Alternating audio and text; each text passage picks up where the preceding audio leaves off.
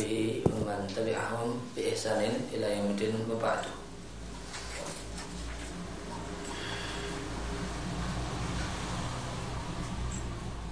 sampai? Sekarang min fuq hadil qa'idah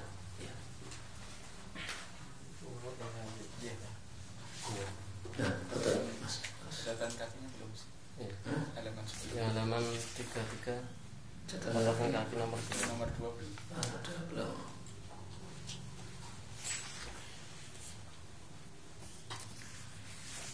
dari.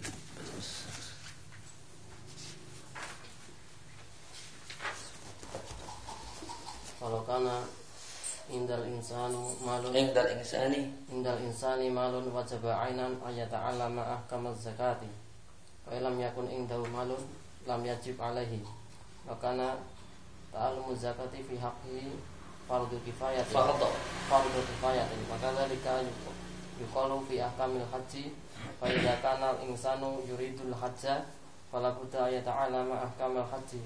Wa kadzalika idza kana yuridu ayyakuna imaman fala budda yata'allama ahkamal imamati. Wa amma idza lam yakun imaman fala yalzamu di anna hadza fardu kifayatin.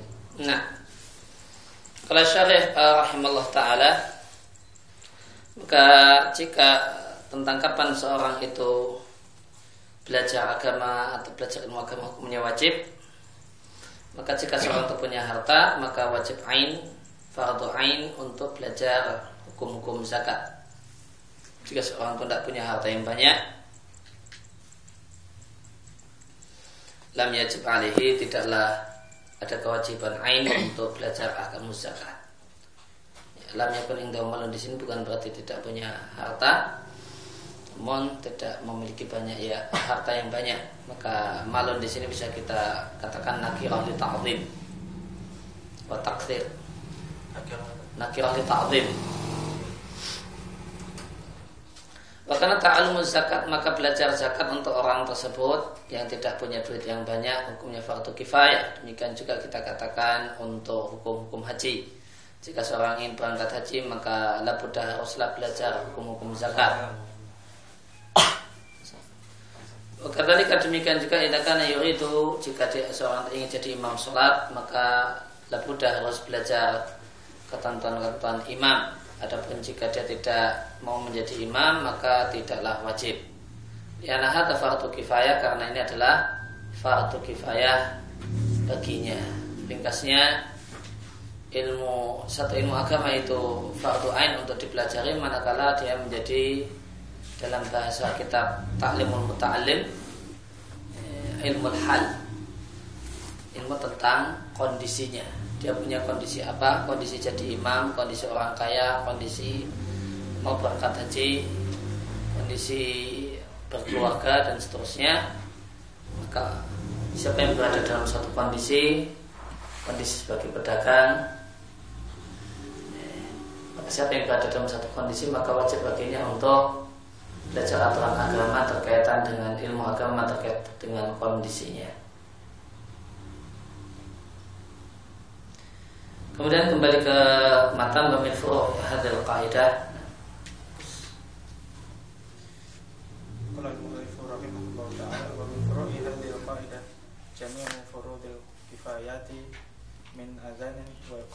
wa sukhra wa وجميع وجميع الولايات وأمر وأمر بالمعروف ونهي عن المنكر وجهاد لم يتعين.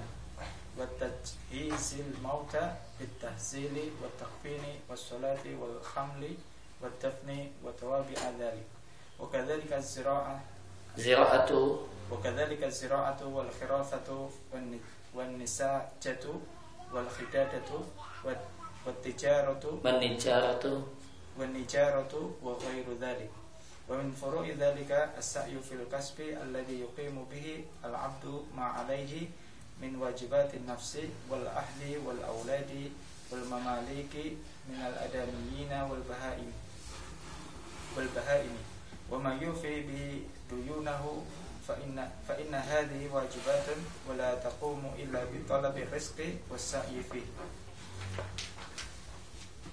wa min furu'iha wujub ta'allumi wujub ta'allumi adillatil qiblati wal waqti wal jihati liman yahtaju ilaiha wa min furu'iha anna al ulum asy-syar'iyyata qismani ahaduhuma maqasidu wa hiya ilmul kitab was sunnah wa tsani wasailu ilaiha mithlu ulumil arabiyyati bi anwa'iha fa inna ma'rifatal kitabi was sunnati wa ulumiha tatawaqqafu au يتوقف أكثرها على معرفة علوم العربية.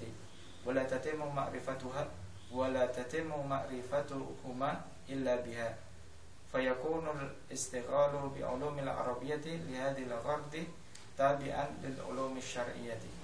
ومن فروعها أن كل مباح توصل إلى ترك واجب أو فعل محرم فهو محرم.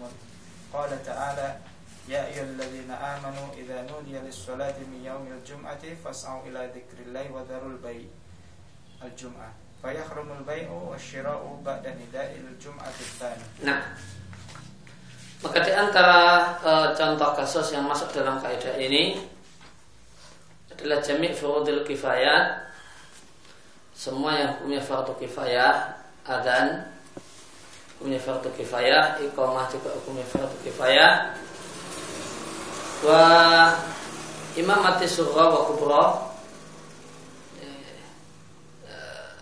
kepemimpinan uh, imamah kecil imamah kecil itu ya, bupati gubernur. Wa kubra ataukah imamah kubra kepala negara.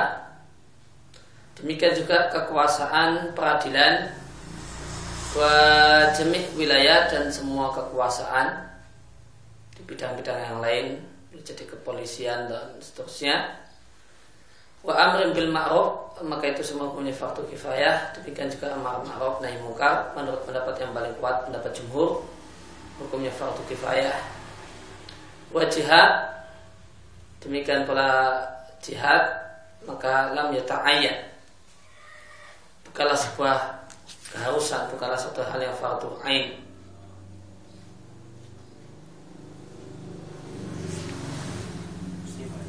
Demikian juga lam yata'ayyana laysa sifatan jihad. Jihad. Jihad lam yata'ayyan. Oh, oh jihad lam yata'ayyan. Atau jihad yang tidak fardu ain demikian juga penyelenggaraan uh, orang yang telah meninggal dengan dimandikan, dikafani, disolatkan, dipikul, dimakamkan. Atau dari keadaan uh, kelengkapan eh, hal-hal uh, yang derivat atau turunan dari hal-hal di atas. Demikian juga adanya orang yang berprofesi sebagai petani, sebagai peladang, sebagai tukang tenun, tukang besi, tukang kayu dan yang lainnya semuanya adalah fardu kifayah. Wa min di antara contoh kasusnya adalah asai berupaya fil kasbi untuk mendapatkan harta, uang yang dengannya seorang hamba bisa melaksanakan kewajiban terhadap dirinya, keluarganya dan anaknya. Kewajiban terhadap hak miliknya yaitu adamiyin, budak, wal bahaim dan binatang ternak peliharaan wa yufi yunahu dan uh, kerja untuk mendapatkan uang yang bisa digunakan untuk melunasi utangnya fa inna hadhihi wajibatun. Maka sebenarnya kewajiban kewajib uh, fahadi wajibatun. Mungkin ini semua adalah kewajiban. Dan kewajiban ini tidaklah bisa terlaksana kecuali jika orang itu mencari rezeki dan bekerja untuk mencari rezeki. Dan di antara Eh, contoh kasus yang masuk dalam kaidah ini wajibnya belajar tentang mengenali kiblat dan waktu sholat serta arah utara selatan liman yahtaj ilaiha untuk siapa saja yang membutuhkannya. Dan di antara uh, kasus yang masuk dalam kaidah ini adalah ilmu syariat itu ada dua macam, ilmu yang statusnya tujuan, ilmu Quran dan Sunnah, statusnya sarana contohnya adalah ilmu bahasa Arab dengan berbagai macam jenisnya mahfuz Arab demikian juga ilmu usul ilmu mustalah hadis itu ilmu wasail Fa'ina ma'rifatal kita karena pengetahuan tentang isi Al-Quran dan Sunnah dan ilmu-ilmu tentang Quran dan Sunnah tatawakaf tergantung atau sebagian besarnya tergantung pada pengetahuan tentang ilmu bahasa Arab.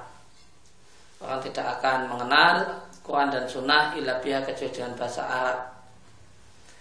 Sehingga yakunu al istighal menyibukkan diri dengan bahasa Arab jika karena tujuan semacam ini maka dia hukumnya mengikuti uh, hukum mempelajari ilmu-ilmu syar'i.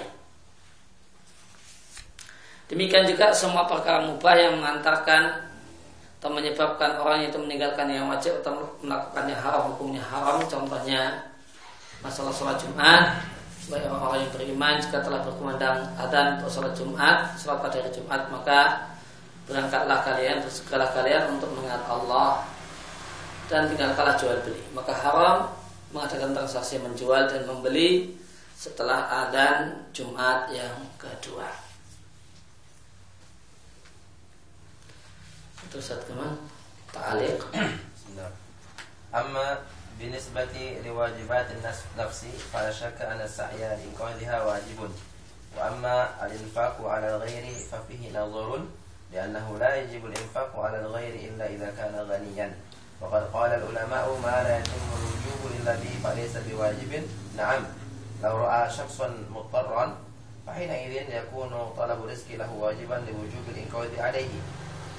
أما من لا يحتاج إلى ذلك كإنسان لم يحضره وقت الصلاة فإنه لا يلزمه أن يتعلم أدلة الكبلة يقال توسل وتوصل لأن السين والصاد متعاوران. كل كل واحدة تكون مكان الأخرى كما في قوله تعالى اهدنا الصراط اهدنا الصراط واهدنا الصراط. لعل مراد مراد الشيخ رحمه الله بقوله توصل به أي صار وسيلة وإن لم يقصد ذلك لأن الإنسان قد يشتغل عن الواجب من غير أن يقصد أن هذا الذي اشتغل به وسيلة. هذا يفيد أن هناك نداء أولا وهو كذلك. وهذا النداء الأول مشروع شرعه عثمان رضي الله عنه أهل الخلفاء الراشدين الذين أمرنا النبي صلى الله عليه وسلم باتباعهم. ومن قال إنه بدعة فهو مبتدع بهذا القول. لأن المسلمين بعد أن سنه الخليفة الراشد عثمان رضي الله عنه أجمعوا عليه ولا أحد ينكره. نعم قد ينكر وقوعه على صفة معينة على خلاف ما يظن من سن عثمان رضي الله عنه له. هذا إنكار للوصف لا لأصل الأذان ولما جاء الخلف أنكروا أصل الأذان وقالوا إن عثمان مبتدئ نسأل الله العافية. ولم يعلموا أن سنته من سنة الرسول صلى الله عليه وسلم التي حثنا على اتباعها فقال عليكم بالسنة وسنة الخلفاء الراشدين المهديين من بعدي تمسكوا بها وعضوا عليها بالنواجذ. ونحن ندين الله تعالى بما سنه الخلفاء الراشدون إذا لم يخالف سنة محمد عليه الصلاة والسلام. ومن قال إن العلة التي من أجلها شرع عثمان رضي الله عنه هذا الأذان قد انقلت فقوله غلط لأننا إنما نفعله إحياء للسنة ولو كان هذا التعليل صحيحا لقلنا إذا لا يؤذن في البلد إلا واحد لأن مكبر الصوت يسمعه كل أهل البلد uh, berkaitan dengan kewajiban kerja yang menurut Sasadi itu adalah pengamalan dari hukum wasail hukum maqasid. Maka beliau katakan kerja cari duit hukumnya wajib. Beliau katakan ama bini sifatil wajibin nafsi. Jika wajib kerja tersebut dalam rangka untuk mewujudkan kewajiban diri yaitu kewajiban untuk menafkahi diri sendiri bisa makan kemudian tidak ngemis dan tidak mati karena kelaparan Falasak maka telah dilakukan bahasanya kerja cari duit liingkodiha untuk menyelamatkan diri dari kematian hukumnya wajib. Wa amal infak ala ghair adapun menafkahi orang lain kemudian ini jadi sebab wajibnya uh, kerja cari duit fafihin nazar maka Muslimin kurang setuju mengatakan wajibnya kerja dalam rangka menafkahi istri, menafkahi anak dan menafkahi harta milik budak demikian binatang ternak. Beliau kurang setuju beliau cuma setuju wajib kerja karena e, untuk wajib batin nafs untuk menyelamatkan diri. Menyelamatkan diri punya wajib dan ini tidak bisa terwujud kecuali dengan kerja maka kerja supaya bisa menafkahi diri sendiri hukumnya wajib. Adapun untuk infak alal ghair untuk orang lain fafihi nazar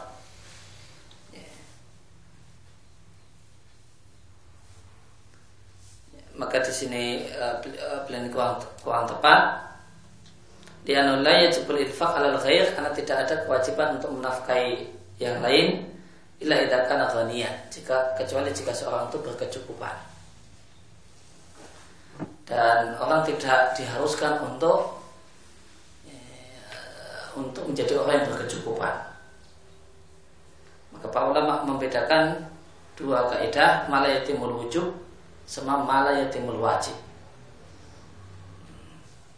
Maka mala yatimul wujub illa bi falaysa bi wajib. Ini kaidah dan hanya dengan mala yatimul wajib illa bihi fa wajib.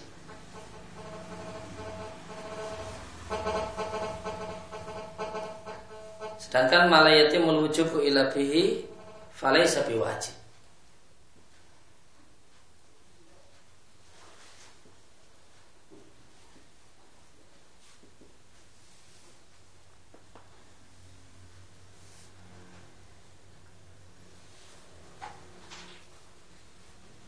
maka e, segala sesuatu yang menjadi e, syarat adanya hukum hukum wajib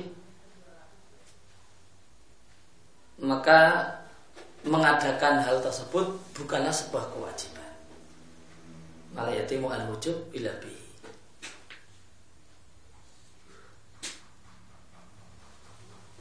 Sedangkan malayatimul wajib. Segala sesuatu yang Hukum yang wajib itu tidaklah bisa terlaksana. Kecuali dengannya. Maka hukumnya wajib.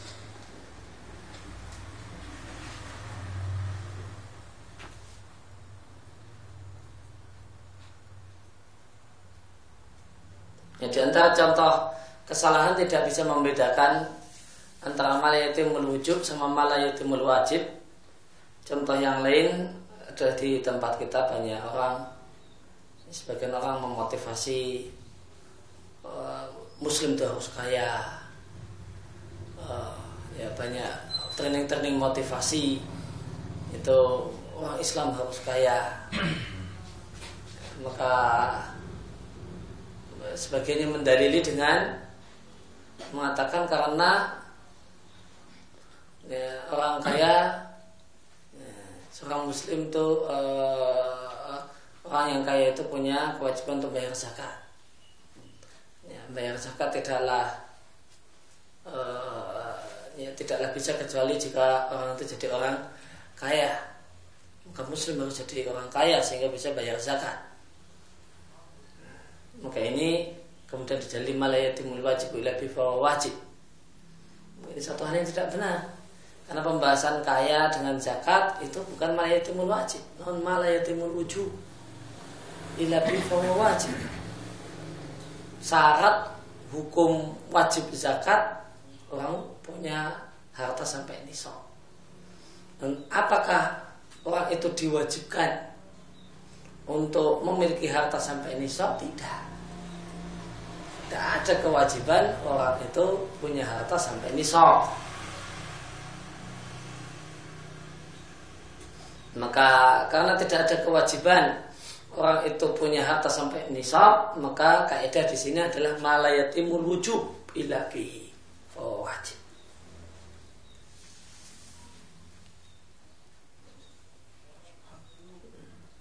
maka apa uh, apa cara praktis untuk membedakan malayatimul wujub sama malayatimul wajib. Malayatimul wujub ilabi falaysa wajib, malayatimul wajib ilabi fawa wajib.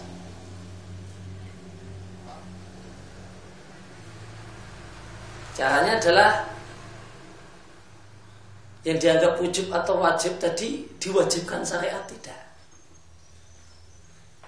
Kalau itu diwajibkan oleh syariat, diharuskan oleh syariat, maka nanti masuknya malayatimu al wajibu ilabihi. Di orang wajib uh, tapi kalau hal tersebut itu bukanlah sesuatu yang diwajibkan oleh syariat, maka masuknya adalah malayatimul wujub illa bihi.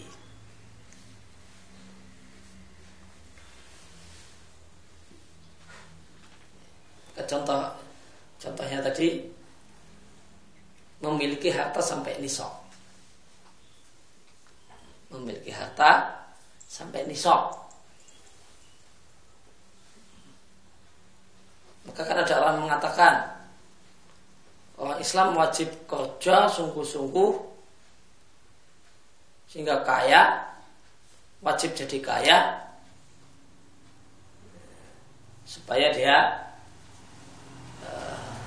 bisa bayar zakat sehingga dia uh, hartanya melebihi nisab karena hartanya melebihi nisab kemudian dia terkena zakat maka yang jadi pokok bahasan adalah bulughun nisab.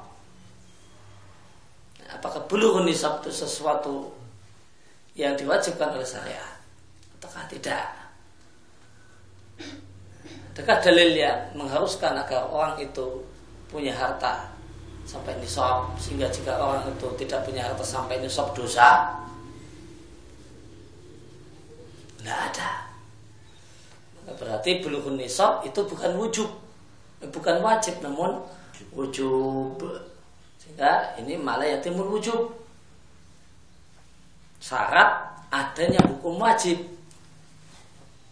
Kalau yatimul wajib itu syarat terlaksananya kewajiban. Syarat terlaksananya sesuatu yang diwajibkan oleh syariat. Semua yang jadi syarat terlaksananya berjalannya dan terlaksananya sesuatu yang diwajibkan oleh syariat maka hukumnya wajib. Kalau malah itu melujub syarat adanya hukum wajib. Sesuatu yang menjadi syarat uh, sesuatu menjadi uh, menjadi syarat adanya hukum wajib maka dia tidak wajib.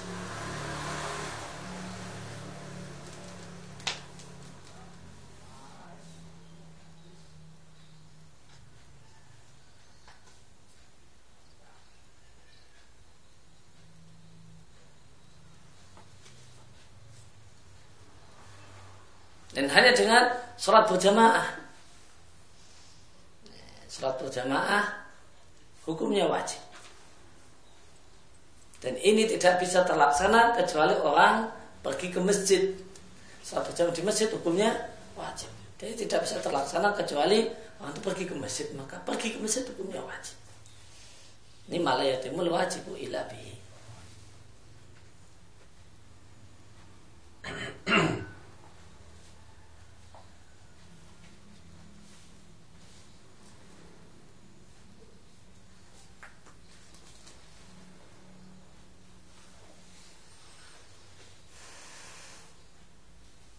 Maka yang jadi e, cara praktis untuk mengaturnya adalah hal tersebut sesuatu yang diwajibkan syariat enggak yang jadi pokok masalah.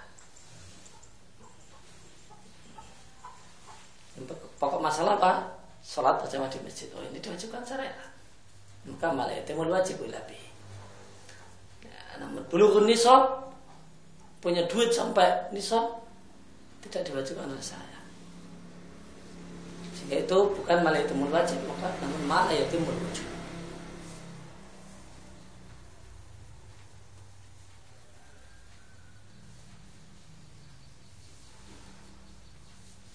Contohnya uh, contoh yang lain malah itu wujud tidak ada hukum wajib uh, sholat duhur kecuali setelah tibanya waktu. Tibanya waktu adalah syarat adanya hukum wajib. Maka kita tidak punya kewajiban untuk mengupayakan agar segera waktu duhur tiba. Berdoa atau apa ya Allah, segerakanlah tibanya waktu duhur. Nah, maka tibanya bergesernya matahari ke barat itu syarat adanya hukum wajib bukan syarat pelaksanaan kewajiban karena dia syarat uh, adanya hukum adanya hukum wajib sholat duhur maka berlaku kaidah malayatimul wujubu ila bi falaysa wajib. Maka tidak ada kewajiban untuk mengharuskan, mengupayakan agar waktu dulu segera tiba.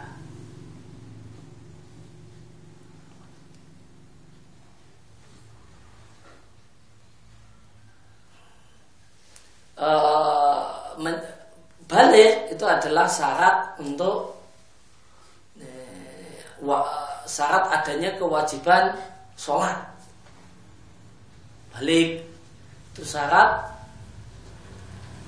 adanya hukum wajib sholat. Itu balik. Sebelum balik nah, tidak ada kewajiban uh, sholat. Maka seorang itu tidaklah dituntut untuk membuat supaya dirinya segera balik. Gimana supaya segera balik? Segera bisa keluar air mani? Sehingga wajib sholat maka uh, bulu bulu sinil balik sinil bulu itu adalah wujud. Satu wujud. Syarat adanya hukum wajib sholat. Maka ini masuk dalam malayatimul wujud. Falaisa wajib. Maka orang tidak dituntut untuk menyegerakan dirinya agar menjadi balik. Apa nonton apa apa supaya cepat balik. Gitu.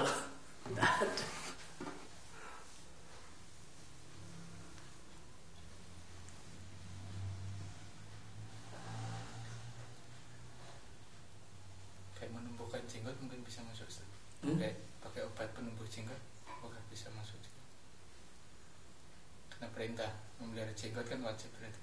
Mm -hmm. pengen pengen tuh pengen apa mengikuti perintah untuk memelihara jenggot terus dia pakai obat penumbuh jenggot mm -hmm. biar dia apa laksana uh, laksana kewajiban wujud apakah dia masuk dalam wujud iya bisa. Bisa. Bisa minyak. Hah? bisa situ malah itu melucu. Malah itu melucu ada kewajiban untuk tidak memotong jenggot. Ya, tidak adanya kewajiban tidak memotong jenggot nah, itu ya, manakala orang tumbuh jenggot. Nah, maka ada padanya kewajiban untuk tidak memotong jenggot. Maka menumbuhkan jenggot itu malah yatimul wujud bukan malah yatimul wajib Faham tak? Mas Bekar Abu Hasna Abu? Hasna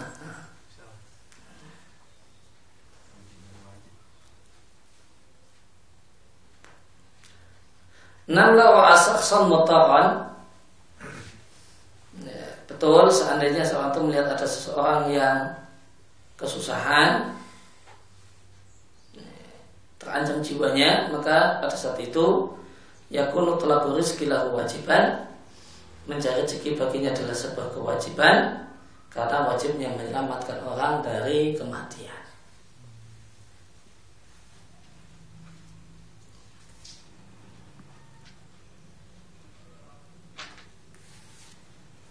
Namun berkaitan dengan uh, komentar saya di sini, kalau untuk infakul ahli wal aulad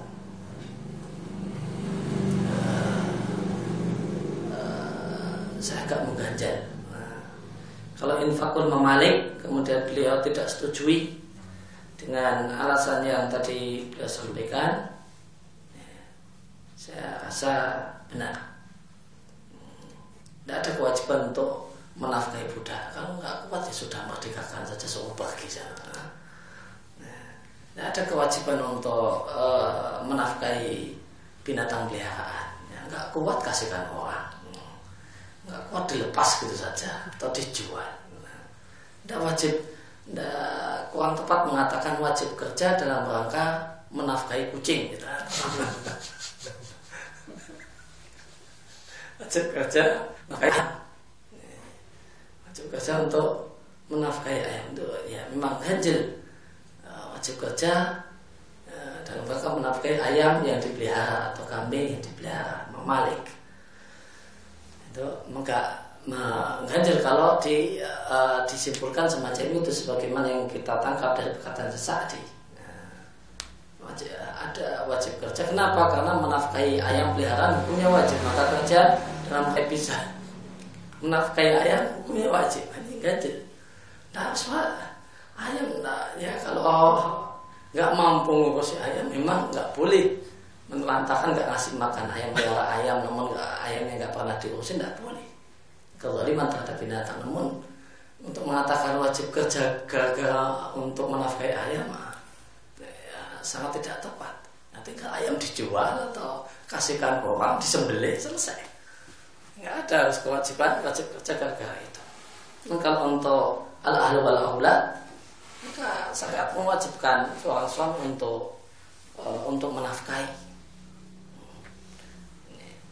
Ya, meskipun menafkahi di sini tidak mengharuskan kerja, boleh jadi subsidi orang tua masih terus mengalir. ya, ya, di sini tidak tepat untuk mengatakan malayatimul wajib mewajibkan kerja dengan alasan menafkahi keluarga dan anak. Itu uh, ya ada sisi benarnya juga tidak setuju di sini. Karena Eh, tapi kalau itu masuk kepada malayatimul wajib karena uh, syarat kaidah malayatimul wajib ila bihi itu adalah satu-satunya. Satu-satunya. Maka kita tidak uh, maka uh, tadi misalnya sholat berjamaah saya tidak katakan maka wajib jalan kaki ke masjid karena tidak satu-satunya bisa jalan kaki, naik sepeda, naik motor, naik mobil, digendong, nah, bisa. Ditandu, naik becak dan seterusnya. Maka uh, sholat berjamaah di masjid itu wajib. Kewajiban ini tidak bisa berlaksana kecuali berangkat dan pergi ke masjid. Nah, maka pergi ke masjid, ya boleh jadi jalan kaki, naik sepeda, naik motor, hukumnya wajib.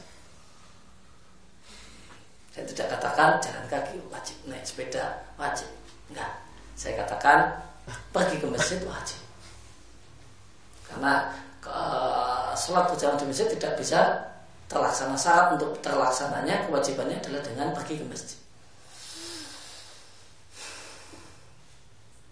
Nah. Memang uh, memasukkan uh, uh, maka syarat untuk malayatim masuk dalam keadaan malayatim wajib lebih wajib itu syaratnya itu satu-satunya. Kalau ada banyak pilihan, maka tidak masuk. Sehingga eh, apakah kemudian kerja dalam rangka menafkahi istri dan anak itu wajib? Jawabannya tidak. Kecuali itu satu-satunya. Adapun untuk orang yang punya pilihan beberapa pilihan yang lain, eh, eh, maka tidak harus kerja. Jadi suami eh, orang tua masih subsidi, ngasih bantuan, maka orang ini telah tergolong menafkahi meskipun dia tidak kerja. Kemarin beberapa waktu yang lewat ada orang yang tanya lewat email dia perempuan uh, dia sudah berkeluarga sudah punya suami ya, dan dia uh, dalam emailnya itu dia mengatakan suami dia tidak menafkahi. Dengan pengertian tidak kerja. Namun dia itu dikasih duit lewat orang tuanya suaminya. Itu masih sekolah S2 eh, maka selama S2 eh, untuk menyelesaikan tesis orang tuanya nyuruh si laki-laki ini untuk berhenti kerja semula dia kerja. Dan untuk supaya fokus cepat selesai orang tuanya me, uh, memerintahkan anak laki-lakinya untuk berhenti kerja fokus untuk nulis misalkan tugas akhir adapun nafkah untuk istri itu nanti ada dan subsidi dari orang tua. Orang tua si laki-laki. Nah si perempuan tersebut mengatakan saya tidak dinafkahi uh, oleh suami saya. Suami saya dalam pengertian ternyata yang dia maksudkan eh, suami saya tidak kerja. Nah, padahal nafkah tetap ada. Cuma subsidi orang tua maka saya katakan suami anda tetap masih menafkahi anda. Nah, karena nafkah tidak harus dari kerja si suami. Boleh jadi kerja suami boleh jadi subsidi orang tua suami. Nah, duit dari orang suami orang tua suami dikasihkan ini untuk uh, rumah tanggamu. Nah, ini suami tetap tergolong menjalankan kewajibannya menafkahi nah.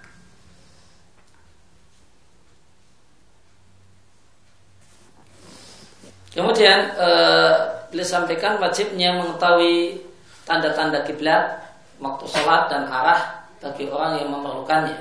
Adapun orang yang tidak memerlukannya, misal orang yang dalam keadaan waktu sholat belum tiba, maka tidak wajib baginya untuk mempelajari tanda-tanda kiblat.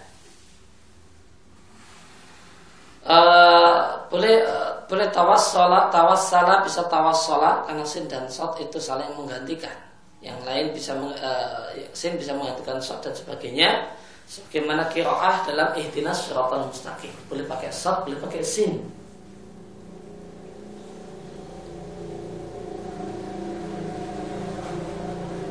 Bahkan boleh pakai za kalau di sini untuk kiroahnya. Ada tiga kiroah. Untuk ihtinas syaratan mustaqim bisa sad, sin, sama za. Sebagaimana di uh, tafsir nukat ya. Uh, la, la, boleh jadi yang dimaksudkan dengan syekh tawassalabi atau tuwusilabi artinya menjadi sarana meskipun tidak diniatkan dan dimaksudkan. Di anal insan kat yastahilu karena seorang itu boleh jadi tersibukkan dari kewajiban eh, min ayat tanpa berniat bahasanya Allah di sesuatu yang menyibukkannya itu adalah sarana untuk e, sarana yang menjaga dia untuk melakukan kewajiban. Maka tidak diniatkan maka tidak diharuskan harus dimaksudkan. Segala sesuatu yang menghalangi terlaksananya kewajiban maka itu terlarang. Meskipun si pelaku tidak punya niatan si pelaku tidak punya niatan mau melakukan hal ini dalam rangka supaya tidak melaksanakan kewajiban. Maka tidak disyaratkan untuk terlarangnya hal ini tidak harus ada niat wa ilam yaksud dhalik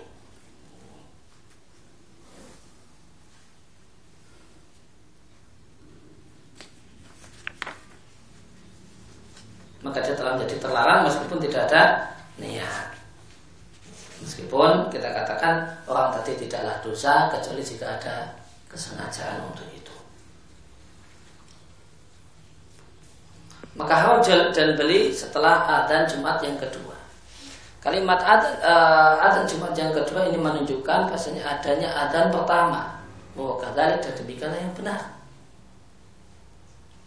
Bahkan di awal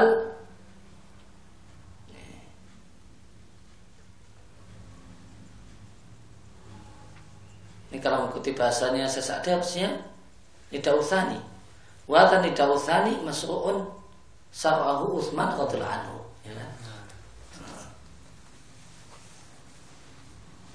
Kalau mengikuti e, bahasanya saat harusnya nidahul thani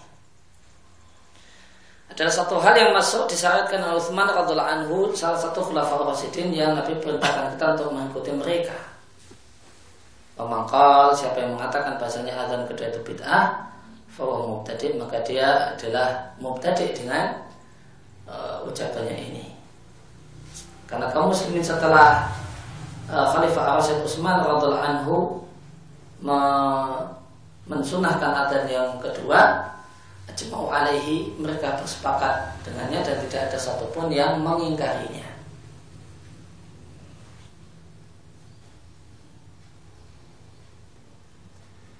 Nah, memang kuat yungka uku terkadang diingkari pelaksanaan adzan kedua ala sifatin muayyana dengan sifat tertentu yang tidak benar.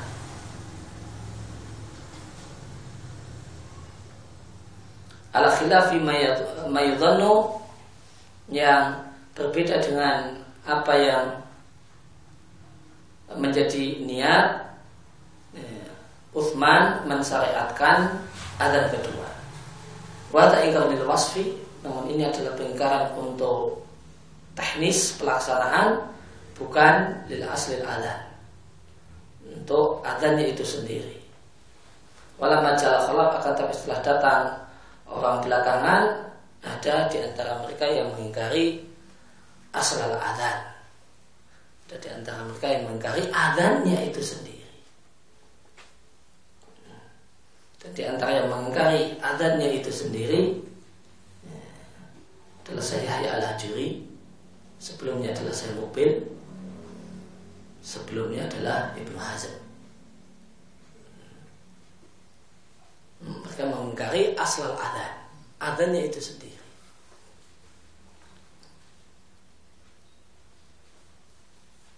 Semisal saya ya di bukunya tentang ahkamul Jumat, beliau mengatakan tentang masalah adzan adzani adzan adzani yang dilakukan oleh Utsman adalah bid'ah. Namun Utsman bukan mubtadi. Kata tidak semua orang yang melakukan bid'ah mubtadi. Namun itu bid'ah.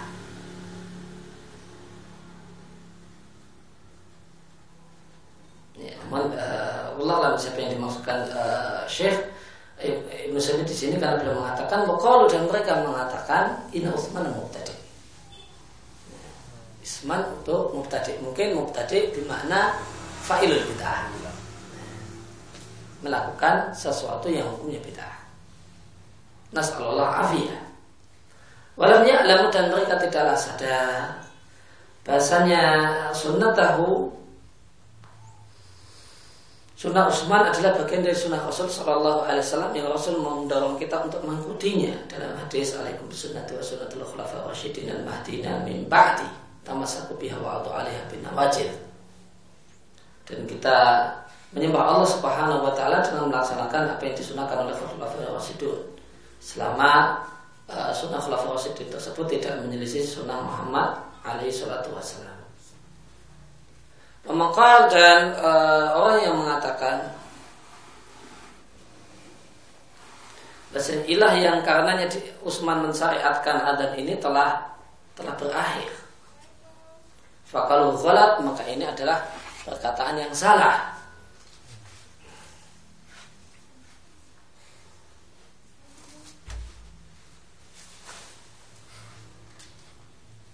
Ya, maka sebagian ulama semisal Al-Albani di Ajibah Nafi'ah mengatakan bahasanya ilah disyariatkannya.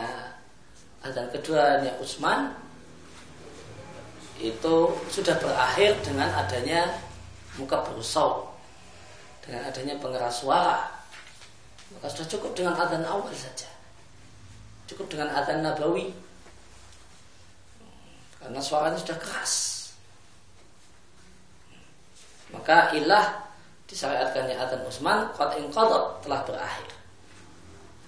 Ini ini kurang lebih perkataan Al Albani di Ajibah Nafi'ah. Nomor komentar saya Muzamin uh, untuk alasan ini beliau katakan khalat. Perkataan ini adalah perkataan yang salah. Karena kita uh, melakukannya dalam rangka menghidupkan dan mengamalkan sunnah Utsman. Dan beliau punya bantahan yang menarik. Walau karena ada taklil sahih. Seandainya taklil alasan tadi itu benar, lakulna maka kalau konsekuen harusnya kita katakan idan jika demikian maka dalam satu kampung tidak perlu ada yang berazan kecuali satu saja.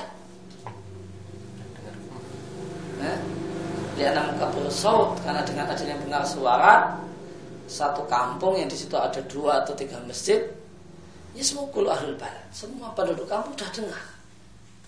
Maka eh, kenapa uh, masih disyariatkan masjid sana untuk adzan, padahal di sini juga ada adzan, di sini tidak adzan.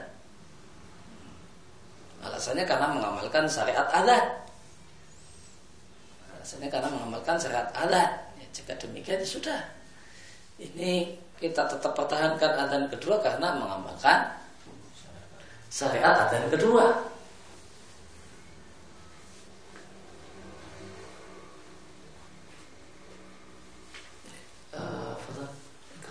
matan maka dalika maka dalika iza maka dalika wazan maka dalika iza khifa khifa fawqul waqti aw fawqul ja jama'ati. Jama'ati. Maka la ya. Ya la yahillu bai'ul asya'i. bai'ul asya'i al mubahati liman liman ya'malu biha maksiatun maksiatan maksiatan ya. Kabai'il asiri kabai kabai kabai mak kabai'il asiri ala man yatakhadhu yattakhiduhu yatakhidhuhu khamran wa bai'u silaha silahi silahi fil fitnati fil fitnati awli ahli harbi aw qutta'ul quta'it tariqi tariqi wa bai'ul baid baidu wa nahwu hu lima lima ya yaku yuqar yuqamiru alaihi. alaihi. Wa man furu'a. Wa min furu'ihi furu'i tahrimul hiyali hiyali allati yutawas Sola Solu Biha Ila Ma Fi'li Maharon Ka Kal hiyali Kaliha. Kal hiyali Hiyali Ala Qalbi taini. nah wa kadzalika demikian juga idza khifa jika dikhawatirkan jika dikhawatirkan fautul waktu berakhirnya waktu sholat. Maka orang yang e, maka masalah larangan jual beli dalam adzan itu bisa dikiaskan atau kasus yang sama haram jual beli manakala waktu khawatir sholat berakhir dan dia belum sholat. Waktu sholat berakhir jika dia layani pembeli ini waktu sholat berakhir dalam keadaan dia belum mengerjakan sholat. Misalnya pedagangnya perempuan. Maka melayani pembeli dalam hal ini hukumnya haram. Kalau dia adalah laki-laki yang wajib berjamaah di masjid maka ya, melayani pembeli untuk transaksi jual beli yang dalam kondisi khawatir fautul jamaah orang itu ketinggalan sholat berjamaah. Bukannya masbuk namun sampai ke masjid dah bubar maka melayani pembeli dalam kondisi ini beliau sampaikan hukumnya haram demikian juga ya, masuk dalam kaidah ini hukum wasail hukum maqasid la yahil bil asya. Tidak boleh menjual berbagai hal yang mubah untuk orang yang menggunakan barang mubah tersebut untuk maksiat. Semacam menjual perasan kurma, eh perasan anggur untuk orang yang mau menjadikan uh, uh, uh, perasan anggur tadi khamar. Demikian juga jual beli senjata fil fitnah di masa perang saudara antara muslim dengan muslim. Atau menjual senjata kepada orang kafir harbi. Demikian juga menjual senjata kepada orang yang kita ketahui profesinya adalah perampok. Demikian juga menjual uh, B, menjual ya, kelereng atau semacam itu untuk orang yang mau menggunakan untuk taruhan.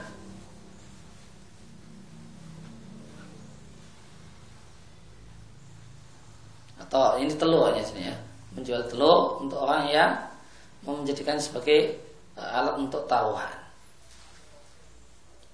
boleh uh, catatan kaki satu dan dua fiha. Kalau fiha bima nabiha. Maksiat. Maksiatan. Maksiatan bisa lebihha ayu saat lebihha wa fi aw ta'ti bima'na ba'i kathiran mislu qawluhu sallallahu alaihi wasallam. Dakhalat imra'atun fi ay ay matakunul matakunul muqamaratu muqamaratu alaihi bikasrati bikasrihi tulan. Bikasrihi tulan. Idza la yumkinu an tan kasaro ma'aha kanat quwwatal insani. Mahma kanat quwwatul insani. Mahma kanat quwwatal insani. Fayataqamaruna fayataqamaruna ala anna man kasaruha falahu kada. Wa man lam yakas wa man lam waman yakasirha waman lam yamukasirha wa fa'alihi. man lam yakasirha fa'alaihi kada? Nah. Eh, fiha ay bimakna biha. Artinya tidak boleh menjual barang yang mubah untuk orang yang akan menggunakan. Ayat amal maksiatan dia akan melakukan maksiat bisa berbeda dengan sebab punya barang tadi. Maka fi di sini fi dalam bahasa Arab sering kali maknanya adalah bahasa babiyah contohnya adalah sabda Nabi Shallallahu Alaihi Wasallam perempuan ada seorang perempuan yang masuk neraka fi hiratin ay bisa babi hiratin disebabkan seekor kucing yang dia kurung namun dia tidak kasih makan. di catatan kaki di sini di lihat Bukhari dan Muslim diberi judul bab oleh An Nawawi bab tahrimi ta'ribil hirah. Bab haramnya menyiksa kucing dan semacam itu minal hayawan hewan-hewan yang lain. Alladzi la yu'dhi. Yang merupakan hewan-hewan yang tidak mengganggu. Maka An-Nawawi mengatakan haram hukumnya menyiksa ya, membunuh dalam bentuk dengan siksa di antaranya dengan bentuk siksaan membunuh hewan-hewan yang tidak mengganggu. Maka ini isyarat dari An Nawawi kalau hewan tersebut hewan yang mengganggu boleh jadi memang dia tabiat yang mengganggu semacam kalajengking atau yang lain atau e, tabiatnya tidak mengganggu semisal semut ketika dia mengganggu maka boleh dihabisi. Boleh dibunuh. Maka haram hukumnya menjual barang-barang yang mubah barang-barang yang bersifat netral namun dijual pada orang yang akan menggunakan barang tadi untuk maksiat. Maka boleh jadi kita katakan barang itu ada tiga macam ada barang yang ini memang tidaklah digunakan kecuali untuk maksiat tidaklah digunakan kecuali untuk maksiat misalnya alat musik atau papan catur atau ya tidak mungkin orang menggunakannya kecuali untuk berbuat maksiat. Bunga Valentine atau pohon Natal, tidak mungkin orang menggunakannya kecuali maksiat. Itu jelas hukumnya, tidak boleh dijual pada siapa pun. Kemudian eh, barang yang tidaklah mungkin orang menggunakannya kecuali untuk satu hal yang minimal mubah tidak ada orang yang menggunakannya untuk eh, sesuatu yang haram misalnya jual beli ukur misalnya ah, atau apa yang lain yang yang semacam itu maka jelas boleh menjualnya. Kemudian yang ketiga adalah barang yang mubah. Barang yang netral.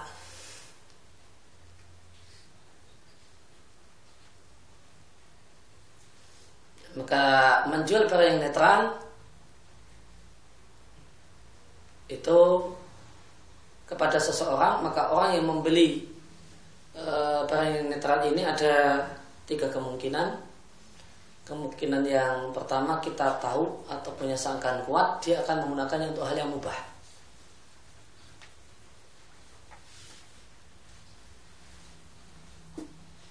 Atau untuk hal yang masuk beli air dia untuk wudhu. Dia tahu dia sibuk cari air untuk berwudhu, akhirnya beli air untuk berwudhu. Kemudian yang kedua adalah kita punya sangkaan kuat kalau barang netral tersebut akan dia gunakan untuk hal yang haram. Maka di sini berlaku perkataan Syekh wa kadzalika la yahil bal al mubah liman ya'malu fiha ma'siyah. Dia sangkaan kuat orang ini mau menggunakannya untuk hal yang haram. Ada orang yang beli kondom di satu apotek di depan lokalisasi. Apoteknya ini di depan lokalisasi. Beli kondom maka ini gula betul untuk melakukan maksiat. Maka uh, hukumnya haram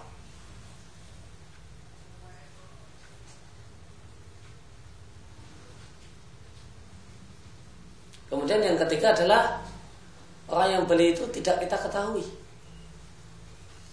Nggak ada sangkaan kuat, nggak ada gula betulan. Ini mau pakai untuk mubah atau untuk maka yang haram, nggak ada gula betulan. Maka kalau tidak ada gula betulan, maka kembali kepada yang ghalib di masyarakat setempat.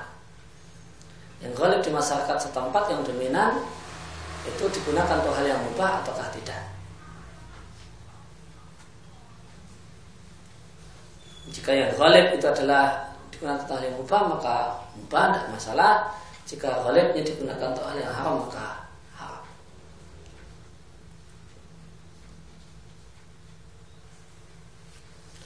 Kemudian eh, beliau contohkan yang lain eh, dan jual beli telur atau semacam itu untuk orang yang menggunakannya untuk taruhan. Gimana taruhan dengan telur? maka Syaikhul menceritakan bahwa taruhan alaihi dengan telur itu dengan cara taruhan untuk memecah telur dalam keadaan telur itu berdiri. Telur bisa jadi eh, terlentang, bisa jadi berdiri. Karena lain kenu tidaklah mungkin menghancurkan telur dengan tangan jika dalam posisi berdiri. La yumkin antak kasih. Telur itu nggak akan pecah. Dalam posisi berdiri dia digini kan nggak pecah. Mah makanat kuatul insan. So, sekuat apa pun fisik orang. Sekarang telur dalam kondisi berdiri. Diberdirikan dulu, kemudian diginikan, nggak bakalan pecah. Lain halnya dengan jika dia ditidurkan ini ya pecah. Kalau ibu-ibu uh, mau goreng telur itu mesti dia posisi gini. Kalau dia posisi berdiri nggak pecah. Fayatakal mau nama banyak orang kemudian mengadakan taruhan siapa yang bisa mecah telur ini maka untuknya demikian siapa yang tidak bisa memecah fa'ali kata maka hukumannya demikian. Dan secara teori nggak bisa pecah. Secara teori nggak bisa pecah. Kecuali kebetulan sangat kebetulan. Kalau itu posisi dalam telur dalam kondisi tegak berdiri. Tulan ketika dia bit ini tulan bukan ardat namun tulan dalam posisi berdiri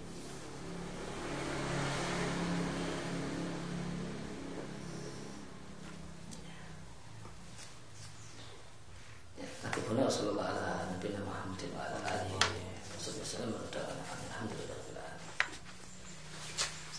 Kaitan tentang yang ada itu kalau misalnya di tempat kita sekarang kan adanya menggunakan speaker. Terus uh, gimana cara agar pemakaian speaker itu bisa sesuai dengan misalkan mau yang berpendapat dengan uh, Adan Usman dia sesuai dengan apa yang dilakukan oleh Usman dan sesuai dengan apa yang dimaksudkan oleh Usman gitu. karena kadang apa kalau yang menggunakan dua azan itu dia adanya azan pertama paling selang dua menit sebelum azan yang kedua setelah imam naik mimbar. Nah, dan selang-selang dua adzan itu